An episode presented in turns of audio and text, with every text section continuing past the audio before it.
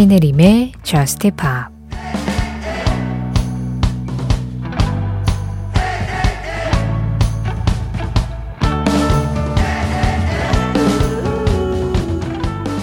신이시여 이유를 말해주세요. 왜 젊음은 젊은 사람들에게 낭비일 뿐인지. 사냥철이 오고 어린 양들은 도망가고 있어요. 의미를 찾기 위해서.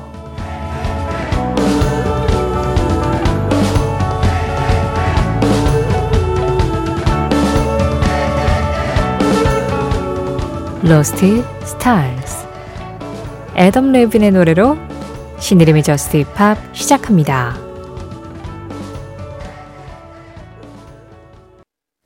신혜림의 Just Pop 시작했습니다. 오늘 가장 먼저 들으신 노래 애덤 레빈 Lost Stars였어요. 한수영님, 아이디 히스블리스풀님이 신청해 주셨는데요. 어, 영화 Begin Again OST였죠.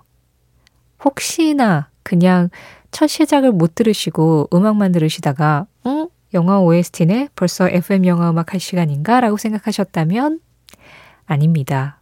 이 노래는 영화 OST이기도 하지만 여러분들이 너무나 사랑하는 Just Pop이기도 하고 그리고 머룬5 앨범에 들어가 있기도 하죠.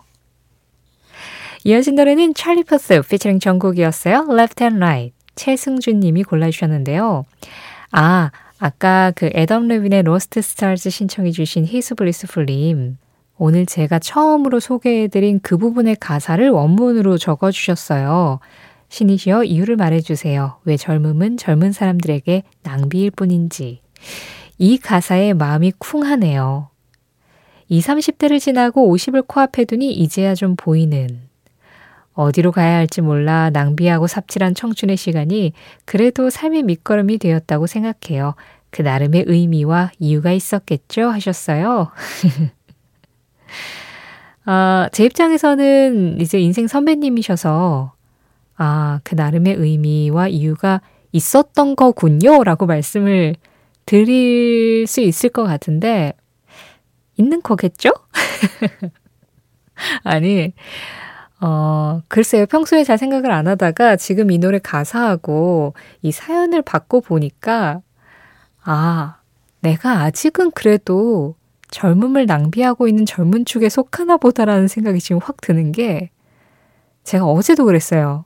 시간을 있는 대로 낭비하고 있는 대로 삽질을 한 다음에 나는 오늘 하루 동안 뭘 했나. 왜 이렇게 요즘 나는 허송세월을 하고 있나. 이 시간에 다른 걸 뭐라도 제대로 했으면 나한테 조금이라도 도움이 됐을 텐데 나는 오늘도 왜 이러고 있나 뭐 이런 후회들을 요즘 매일같이 하고 있거든요. 참 그래요. 저한테 주어진 게 얼마나 빛나는 건지 모르고 자꾸 이렇게 낭비하고 있는데 그 나름의 이유와 의미가 있을 거라고 저도 믿고 싶네요. 자, 우리가 평생을 산다고 했을 때 그 평생에서 가장 젊은 청춘은 나이에 상관없이 바로 지금이죠. 치어리더의 음악입니다. 당신의 청춘의 햇살이 The Sunshine of Your Youth 치어리더의 The Sunshine of Your Youth에 이어서 들으신 음악 에코 스미스였습니다. Cool Kids 강예수님 신청곡이었어요. 신혜림의 Just Pop 참여하는 방법 안내해 드릴게요. 문자 참여는 샵 8000번으로 할 수 있습니다. 짧은 문자에 50원, 긴 문자와 사진에는 100원의 정보 이용료 들어가요. 스마트 라디오 미니로 들으실 때 미니 메시지 이용하시는 건 무료고요. 신혜림의 Just Pop 홈페이지 사용과 신청곡 게시판 항상 열려 있고요. 그리고 Just Pop 공식 SNS도 있습니다. 인별그램 MBC Just Pop으로 들어오셔서 그날그날 올라오는 방송 내용 피드에 댓글로 간단하게 참여하시는 것도 가능하세요. 아, 여름이 되면 꼭 들어야 되는 음악들. 팝 음악 중에서 꽤 많죠. 뭐 썸머가 들어가는 음악이라든가 선샤인이라든가 아니면 바다, 뭐 씨, 오션 이런 노래들. 그 중에 영화 그리스 OST에서 Summer Night 이 노래도 진짜 여름이면 들어야 되는 음악들 중에 정말 유구한 역사를 가지고 있는 올드팝이 아닐까 해요. 윤세호 님이 올리비아 뉴튼 존과 존 트라볼타가 함께한 이 노래 Summer Nights 신청해 주셨는데요. 그래요. 이제 8월이 됐잖아요.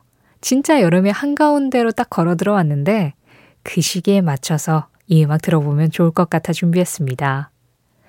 사실 영화 그리스가 70년대 작품이죠. 저는 나중에 이 노래라든가 You are the one that I want 같은 그 노래 OST들을 알아가면서 아 영화를 한 번은 보긴 봐야겠다 해가지고 나중에 봤어요.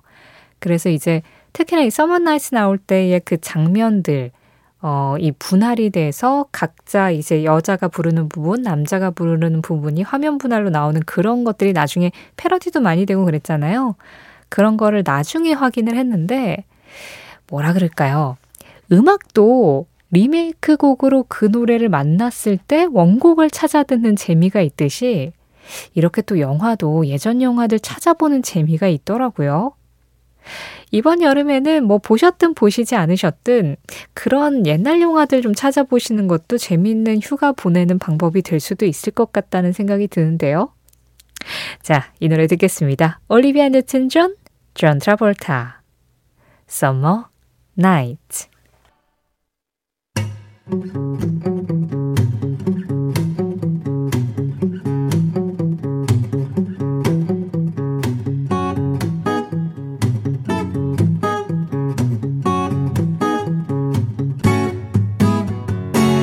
신혜림의 저스트 파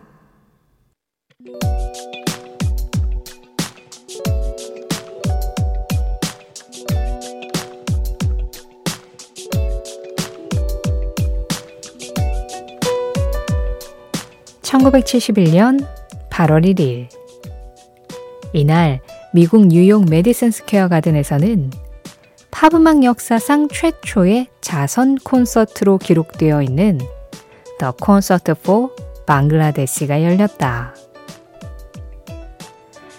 방글라데시를 위한 자선 모금 콘서트였던 이 공연은 비틀스의 조지 해리슨 그리고 인도의 음악가 라비 샹카가 기획했는데 당시 방글라데시는 파키스탄에서 독립을 하기 위해 독립 전쟁을 벌이고 있었다.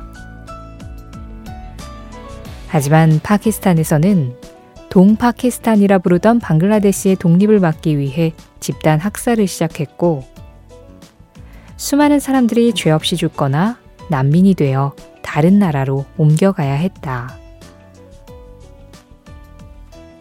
심지어 방글라데시 지역의 집중호우와 홍수까지 더해져 굶주림과 전염병이 돌았는데 조지 해리슨에게 스타를 알려준 라비 샹카는 조상이 방글라데시에 그 뿌리를 두고 있었기 때문에 이 상황을 두고 볼 수만은 없었고 자신의 고민을 조지 해리슨에게 털어놓는다. 그러자 조지 해리슨은 곧바로 자선 콘서트를 기획. 링고스타, 밥 딜런, 에릭 클랩튼, 배드핑거 등 뜻이 맞는 사람들과 방글라데시를 돕기 위한 무대를 만들었다. 그리고 약 4만 명의 관객이 모인 콘서트 포 방글라데시는 25만 달러를 모금하는 데 성공하며 훗날 라이브 에드를 비롯한 자선 콘서트에 영향을 준 성공적인 모델로 기록되었다.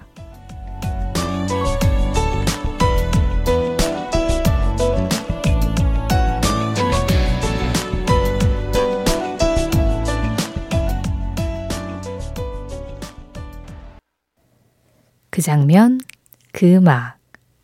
오늘은 1971년 8월 1일 조지 해리슨의 My Sweet Lord, The Concert for Bangladesh 라이브 버전과 함께 최초의 자선 콘서트 현장을 다녀와 봤습니다. 우리가 이 시간을 통해서 Live Aid 얘기도 했었고, 지난번에 One Love 맨체스터, 맨체스터를 위한 어떤 자선 콘서트 이야기도 했었는데요. 어, 팝음악 역사에 있어서 그 모든 자선 콘서트들의 시초가 됐던 무대. 그건 71년 8월 1일에 열린 콘서트 포 방글라데시로 보고 있습니다.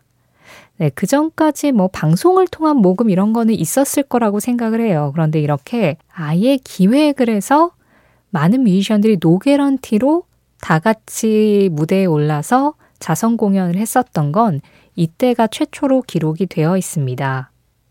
당시 이제 전쟁과 여러 가지 자연재해와 굶주림, 전염병으로 굉장히 힘들어하던 방글라데시를 위한 자선 모금 콘서트였고요. 조제 에리슨과 라비샹카가 기획을 했었던 무대였습니다. 어, 나중에 이게 다, 이, 방금 음원도 들으셨지만 앨범으로도 나오고 그 영상으로도 남겨졌습니다. 그래서 찾아보실 수 있는데요. 어, 누군가를 위한 마음을 모으는 노래, 그런 것들이 얼마나 힘이 센지를 처음으로 증명해 준 무대였고, 그 이후에 이제 자선 콘서트가 생기는 데 있어서 아주 결정적인 역할을 했었던 성황리에 잘 맞춰진 공연이었다라고 할 수 있겠습니다. 8월은 페스티벌의 달이잖아요. 그래서 오늘 이 자선 콘서트뿐만 아니라 8월 달 그 장면 그 음악에서는 왠지 공연 이야기를 좀 자주 하게 될 것 같은 분위기예요. 우드스탁도 이때 있었고 그 우드스탁을 비롯해서 좀 우리가 기억할 만한 그런 공연들에 대한 이야기들 그 장면 그 음악에서 또 종종 만나보기로 하죠. 오늘은 1971년 8월 1일 조지 해리슨이 기획을 했었던 최초의 자선 콘서트 현장에 같이 한번 다녀와 봤습니다.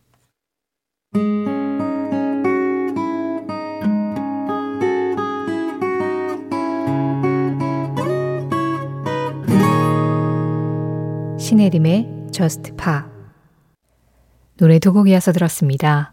지금 막 끝난 이 음악은요. 미국에서 활동하고 있는 한국계 미국인 드림팝 듀오예요. Bubble Tea and Cigarettes의 곡이었어요. There's nothing but pleasure. 0512번님 신청곡이었고요. 그보다 먼저 들으신 음악은 레논 스텔라였습니다. Older than I am. 김학균님 신청으로 함께 했어요. 이세은님, 거의 재작년부터 즐겨 듣고 있는 청취자인데 처음으로 사연 보내봐요. 오늘은 제가 남자친구와 이별한 지 딱 2주차 되는 날인데요. 정말 오늘따라 많이 생각나고 보고 싶네요. 엠머리와 제임스 아서의 Rewrite the Stars 신청해 봅니다.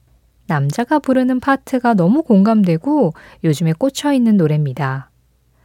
덧붙여서 혹시 지금 너도 이걸 듣고 있다면 나랑 같은 마음이라면 꼭 연락 줘. 전화하자. 이세은님의 전 남자친구님 듣고 계신가요? 이세은님 마음은 그렇다고 합니다. Rewrite the Stars. 시작을 다시 써보고 싶다. 라는 마음이라고 합니다. 저는 전달 드렸어요. 아, 아마 세은님 주변 친구들은 많이 말릴 거예요. 헤어진 사람 다시 만나면 분명히 또 같은 이유로 헤어진다. 근데 저는 그래요. 이 정도로 좀 미련이 남아 있다면 그 사람에 대한 마음이 꺼지지 않으면 뭐 똑같은 이유로 다시 헤어지든 아니면 계속해서 잘 만나든 아니면 뭐 또 상대분은 아예 더 이상의 미련이 없을 수도 있으니까 뭐 그냥 여기에서 마무리가 되든 상대가 허용하는 범위 내에서는 그래도 내 마음에 최선을 다해보는 게 후회가 없지 않을까 그런 생각을 합니다. 어차피 결론을 알고 사는 인생이라고 대충 살지 않잖아요, 우리. 결론이 짐작된다고 해서 겁먹을 필요 없다는 뜻이에요. 세은님, 전 남자친구가 듣고 있다면, 뭐 저는 그렇다고요. 영화 위대한 쇼맨 OST죠. 영화 속에서는 잭 에프론과 젠다야가 같이 불렀는데요. 이 노래를 팝 가수들이 다시 리메이크한 OST도 나왔습니다. 거기에서 엠머리와 제임스 어서가 함께 했어요. Rewrite the Stars. 이어진 노래 이명택님 신청곡입니다. 존 메이어, Bold as Love. 알다시피 인생은 너무 짧다. 만약 자신이 좋아하고 다른 사람들도 좋아하는 것을 찾았다면 왜 그걸 하지 않는가? 폴 길버트 Mr. Big의 기타리스트 폴 길버트의 한마디에 이어서 들으신 음악 Mr. Big의 Big Love였습니다. 지난 7월 29일에 Mr. Big의 내한 공연이 있었죠. 거기 다녀오신 1139번님이 후기를 남겨주시면서 신청해 주신 곡이에요. 시간이 지나도 변하지 않는 클래식이라는 말이 가장 잘 어울리는 밴드.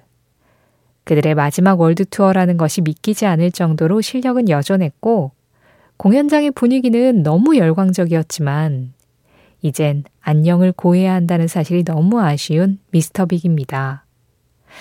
청춘의 한 페이지를 장식해 줬던 그들과 그들의 음악에 깊은 감사와 경의를 표합니다. 함께 숨 쉬었던 그 시간이 제게도 그랬듯 그들 인생의 한 페이지에서 작은 점으로 남아 행복으로 남아있길 바라며 미스터 빅, Big Love 신청합니다 하시면서 공연장에서 찍은 사진도 같이 보내주셨어요. 뭔가 좋으면서도 마냥 좋지만은 않은 아주 복잡다단한 그런 미묘한 감정을 느끼고 오셨군요. 그게 내가 진짜로 너무나 좋아했던 가수였기 때문 아닐까요? 오늘 전해드린 폴 길버트의 한마디는 신혜림의 Just Pop 공식 SNS, 인별그램 MBC 저스티팝에서 이미지로 확인할 수도 있습니다.